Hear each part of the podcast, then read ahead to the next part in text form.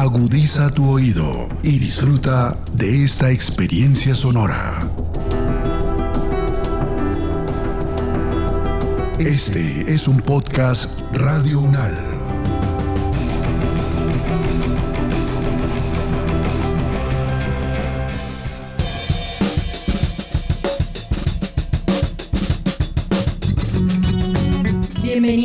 Y todas al podcast Ciudadanías en Cuestión, donde construimos territorios en los que ninguna forma de habitar es ilegal.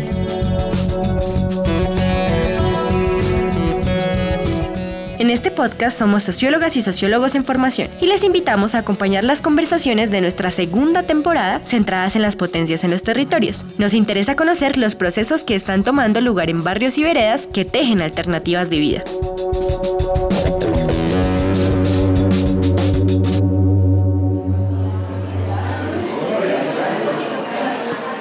Hoy viajamos al norte, a Usaquén, al Codito, a conocer el proceso de la radio popular Sancocho, que desde la resistencia popular de la comunicación logra tejer lazos dentro de la comunidad que sean un sustento para sí misma.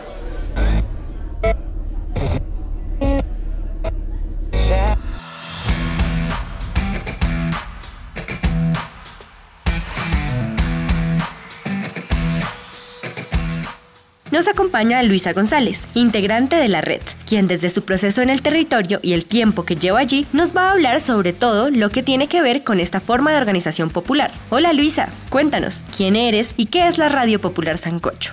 Bueno, eh, Juanita, Muchas gracias por la invitación. Eh, pues mi nombre es Luisa González, soy eh, integrante del colectivo Radio Popular Sancocho. Es un proceso popular y comunitario pues, que se ubica en el Codito, en la localidad de Usaquén, en el extremo norte de la ciudad. Pues Radio Popular Sancocho viene trabajando desde el 2014 pues, en este lugar, eh, realizando digamos que labores de formación a través de, pues, de temáticas artísticas y comunicativas con los jóvenes y las jóvenes del sector. Digamos que en un principio inicia como una radio comunitaria, una radio pues que emite varios como programas donde se hablaba alrededor pues de, de la música, particularmente del punk. Entonces eh, primero pues emitieron varios programas alrededor pues de, de, de, cómo digamos que a través del punk también se puede lograr eh, hablar alrededor de pues problemáticas sociales, eh, tanto locales, nacionales e internacionales, pero digamos que esto fue en, en, un principio. Digamos que ahorita lo que hacemos es también realizamos un trabajo de podcast que se llama Perifoneando el ritmo del barrio, donde también hablamos como de problemáticas mucho más territoriales, mucho más locales del sector del Codito y de la localidad en particular. Pero bueno, eso no solamente es lo que hace Radio Popular Sancocho, eh, la verdad, como te decía, también tenemos, digamos que varios espacios eh, donde desarrollamos ejercicios pues, de comunicación eh, y ejercicios artísticos con los jóvenes a través de una escuela popular de artes. Tenemos una escuela popular de artes que se llama Escuela Popular de Artes Vida Digna,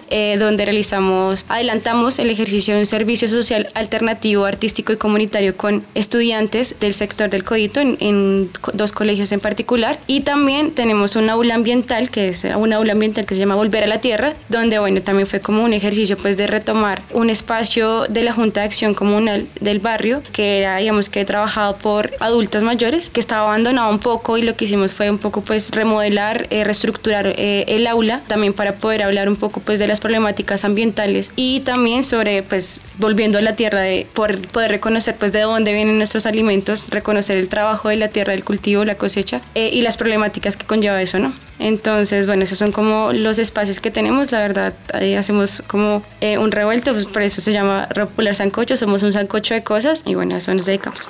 Mm, tres pasajes de indignación.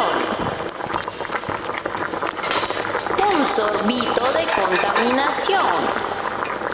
Más tres cucharaditas de corrupción.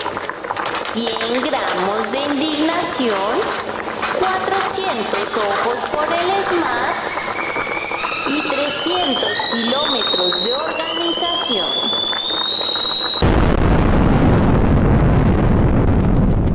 Radio Popular Sancocho. Cocinando la revuelta.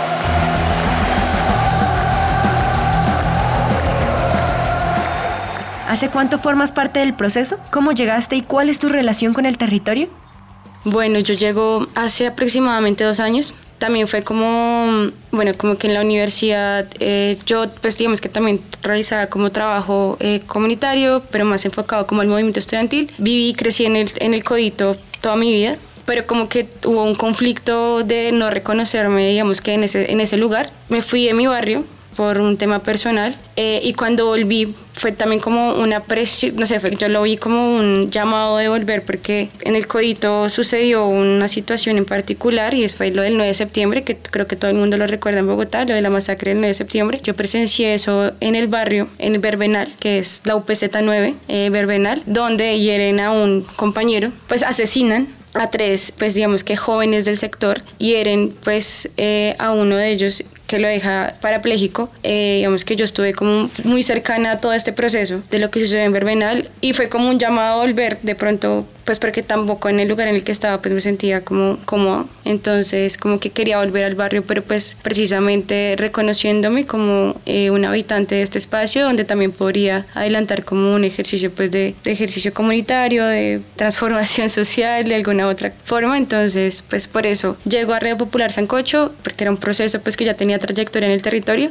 Y pues digamos que me integró al ejercicio del aula ambiental eh, el ejercicio pues de, de la huerta. ¿Y cómo se empezó a cocinar este sancocho? ¿Desde cuándo está prendido este fogón? 2014 nace más o menos, digamos que estaba integrado ya por, pues como te digo, como lo defino, digamos que de pelados que habían recién salido del colegio y que no sabían qué hacer, pero pues que querían hacer algo, digamos, como con respecto a lo que sucedía a su alrededor, eran jóvenes pues que de alguna u otra forma pues no se hallaban, digamos que con oportunidades, incluso de acceso a educación, pero digamos que se inquietaban eh, por poder pues cuestionar y hacer algo con respecto a la realidad pues que se vive en los barrios, ¿no? Y cuál es la realidad que se vive en los barrios, es la estigmatización constante contra los, contra los jóvenes. También pues porque pues también de la cultura punk, eh, digamos que también hay un rechazo sobre, no sé, supongo que la música un poco contestataria, eh, beligerante, entonces este era como, digamos que el contexto más o menos donde nace Rap Popular Sancocho, también pues como con la intención de incidir en la comunidad, que la música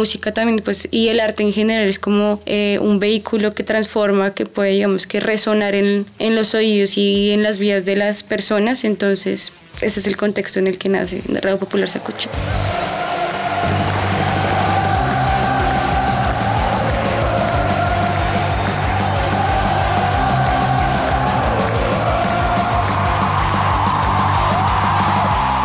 ¿Por qué decidieron llamarlo sancocho? ¿Hay un motivo en específico o simplemente es una oda a la gastronomía bogotana?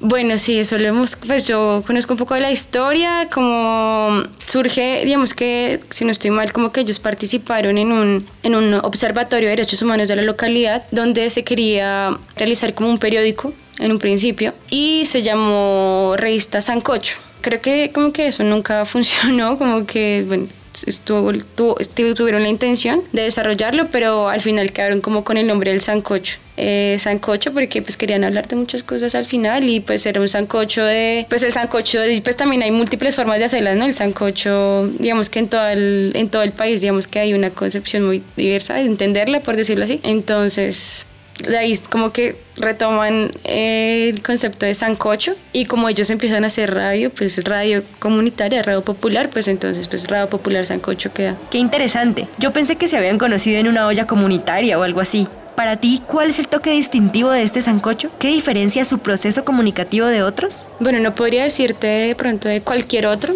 Eh, pues bueno, mentiras, sí de cualquier otro, sí, porque creo que muchas veces digamos que las radios solo se dedican pues a su ejercicio comunicativo. Nosotros consideramos pues que el ejercicio comunicativo atraviesa completamente todos, digamos que las actividades, ejercicios, digamos que espacios eh, que tenemos. Entonces, en el aula ambiental, en la escuela popular, digamos que tratamos, digamos que la comunicación popular es como un eje transversal y un eje integral eh, dentro de todas las cosas que hacemos, eh, tanto de manera organizativa, de manera interna, tanto en el ejercicio como reflexivo, pues de análisis de, pues, de la situación local. Yo creo que la comunicación para nosotros es como lo que, como eh, la columna vertebral, también como dentro del ejercicio artístico pues que se realiza en el espacio.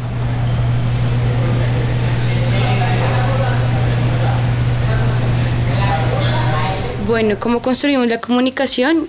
Eh, yo creo que la comunicación popular, lo que nosotros consideramos es que recoge precisamente, digamos que estas formas comunicativas que se viven en los barrios, que no son precisamente, digamos que habladas, pero que se expresan de alguna u otra forma. Entonces, eh, la comunicación gráfica que se produce en los barrios, la comunicación artística, la comunicación, no sé, expresiva, escrita, escrita, creo que eso es importante, pero digamos que desde un reconocimiento territorial. Entonces, la comunicación popular para nosotros es reconocer primero eso, que existen muchas expresiones que se viven en los barrios donde se comunican cosas, que hay un mensaje, pero que también, digamos que mm, pues no son escuchadas. Entonces, perifoneando el ritmo del barrio, pues es eh, tratarle de darle voz, digamos que estas voces barriales, voces populares, como pues que se gestan en la comunidad, las voces de los jóvenes, pues que muchas veces son eh, silenciadas, que son estigmatizadas. Entonces, pues digamos que a través del ejercicio comunicativo realizamos esto, ¿no? Que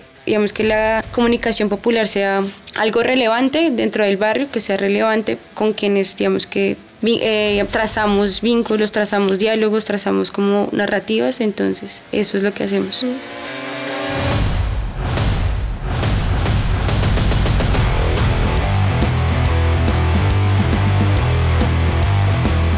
¿A qué necesidad crees que responde el proceso? ¿Por qué sienten que lo están desarrollando de esa manera? Bueno, porque pues nosotros sí nos paramos desde una posición de disputarnos, eh, digamos que la hegemonía de la comunicación, eh, una hegemonía pues que pues es muy directa, digamos que arroja mensajes muy, digamos que muy violentos, digamos que para pues, los habitantes y las habitantes pues en general de todo el país. Y digo violento porque, bueno, primero pues porque invisibiliza eh, voces, eh, también digamos que estigmatiza, eh, recrimina pues algunas poblaciones, las margina también y bueno, digamos que lo vemos necesario porque nosotros sí queremos disputarnos, pues digamos que el sentido común pues del barrio, el sentido pues que sea otra forma de construir un sentido pues que, que se ejerza a través de una comunicación pues que entienda las realidades de las personas que viven en los barrios, que sea transformativa para esas personas que viven en los barrios. Entonces, por eso vemos la necesidad de que la comunicación yo creo que es un factor fundamental para, para poder cambiar la realidad, pues digamos que no solo a nivel local, sino pues a nivel internacional, yo creo. También yo creo que es importante pues que leemos vos a estos procesos y más en la localidad de Usaquén, bueno, eh, los procesos comunitarios, digamos que en Bogotá muchas veces se han eh, visto, o sea, como que se le ha puesto la lupa más a los, pero digamos que en el norte muchas veces eh, consideramos que no, no, pues el norte es Usaquén, ¿no? Usaquén ese estrato 5 o 6, pues no. en Usaquén también hay barrios populares. Claro. ¿Y tú crees que han tenido que pelear mucho para poder seguir subsistiendo? No sé, de pronto con las vecinas que no les guste, o con la misma institución, o incluso entre ustedes. ¿Cuáles han sido estos retos, estas dificultades que se les han presentado? Bueno, pues digamos que mm, pues tampoco es que seamos así como, no, los, como las ovejas negras del barrio, no, yo creo que más bien eh, la comunidad eh, ha sido un poco receptiva, eh, digamos que porque creo que hemos, hemos sido insistentes en, en la necesidad de, del reconocimiento de las artes como, digamos que una disciplina necesaria para el ser humano en general, para la sensibilidad, para poder reflexionar y proponer. Entonces, creo que sí hemos como que sido insistentes en ese tema, de poder ver como que lo que hacemos es algo necesario para la gente y creo que la gente ha sido como recíproca de pronto, pues no sé, las personas que llegan a la escuela, pues tenemos un espacio, pues llegan con esa intención como de poder aprender, de poder como, bueno, quizá nos ven como, bueno, ¿y aquí qué se hace? Como ven, la, ven nuestra escuela, como qué hacen acá, como la curiosidad, ¿no? Pero pues quienes se quedan al final son realmente pues porque consideran que es un espacio donde se construye otra, otra cosa, se construye otra comunicación, se construye una comunicación donde se sientan cómodas y donde son escuchados básicamente.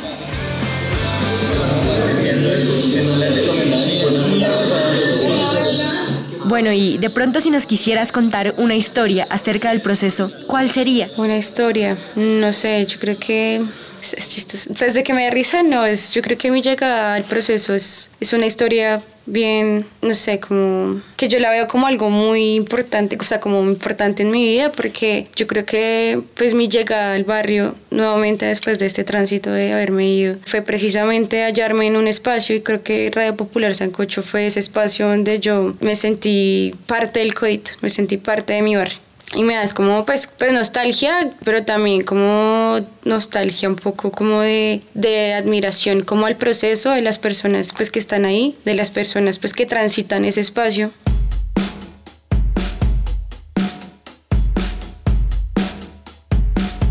Entonces yo creo que esa es mi historia de cómo llegué a Red Popular Sancocho, porque bueno, somos un proceso pues bien áspero para mí, no sé, como las personas que lo integran, a pesar de las dificultades, yo creo que tenemos la convicción de que ese es el camino. Así, digamos que de manera material no tengamos las condiciones, porque bueno, es, pues la mayoría de, pues de, de quienes integran Rap Popular Sancocho pues no tienen un, un, empleo pues estable, son artistas pues que se dedican a otra cosa y no a ser artistas o bueno, como que ven, digamos que su disciplina pues no la pueden ejercer todo el tiempo porque precisamente no pueden subsistir. Eh, y yo creo que la escuela es como ese proyecto que sí nos promete, no solo a nosotros, sino a, pues digamos que a la comunidad, el hecho de que se puede vivir del arte, de que se puede vivir de, de, de lo que hacemos, de lo que nos gusta hacer. Entonces, esa es como la historia, yo creo.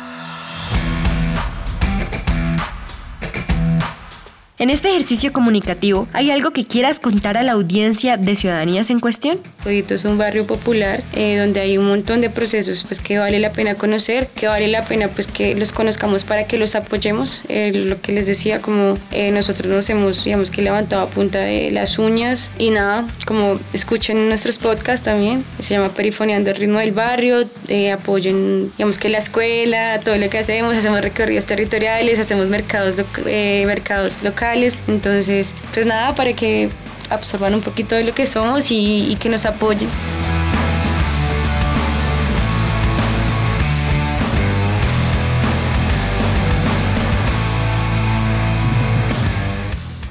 La comunicación popular pensada desde los territorios contribuye a la creación de tejido y conciencia barrial. Disputar la hegemonía que existe en el medio es una nueva forma de resistir y aplicar las tecnologías a la labor social y popular que cada vez toma más fuerza. Agradecemos al colectivo Red Popular Sancocho por estar en este capítulo y les invitamos, los invitamos, las invitamos a todas, todos y todes a escuchar Perifoneando al ritmo del barrio. Lo pueden encontrar en Spotify y YouTube para que apoyen estos procesos locales de movimientos comunicativos populares.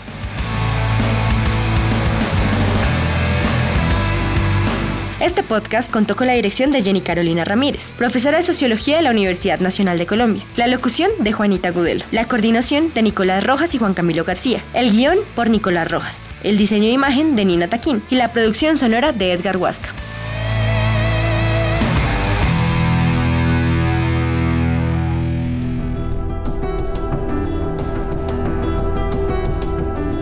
Las opiniones aquí expresadas son de entera responsabilidad de sus autores y solo comprometen a los realizadores de este podcast. No representan necesariamente el pensamiento de Radio UNAL ni la posición oficial de la universidad.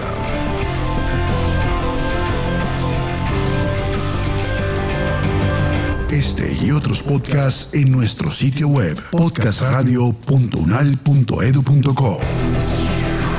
Síguenos en nuestras redes sociales. Nos encuentras como Podcast Radio UNAL, Universidad Nacional de Colombia, Proyecto Cultural, Científico y Colectivo de Nación.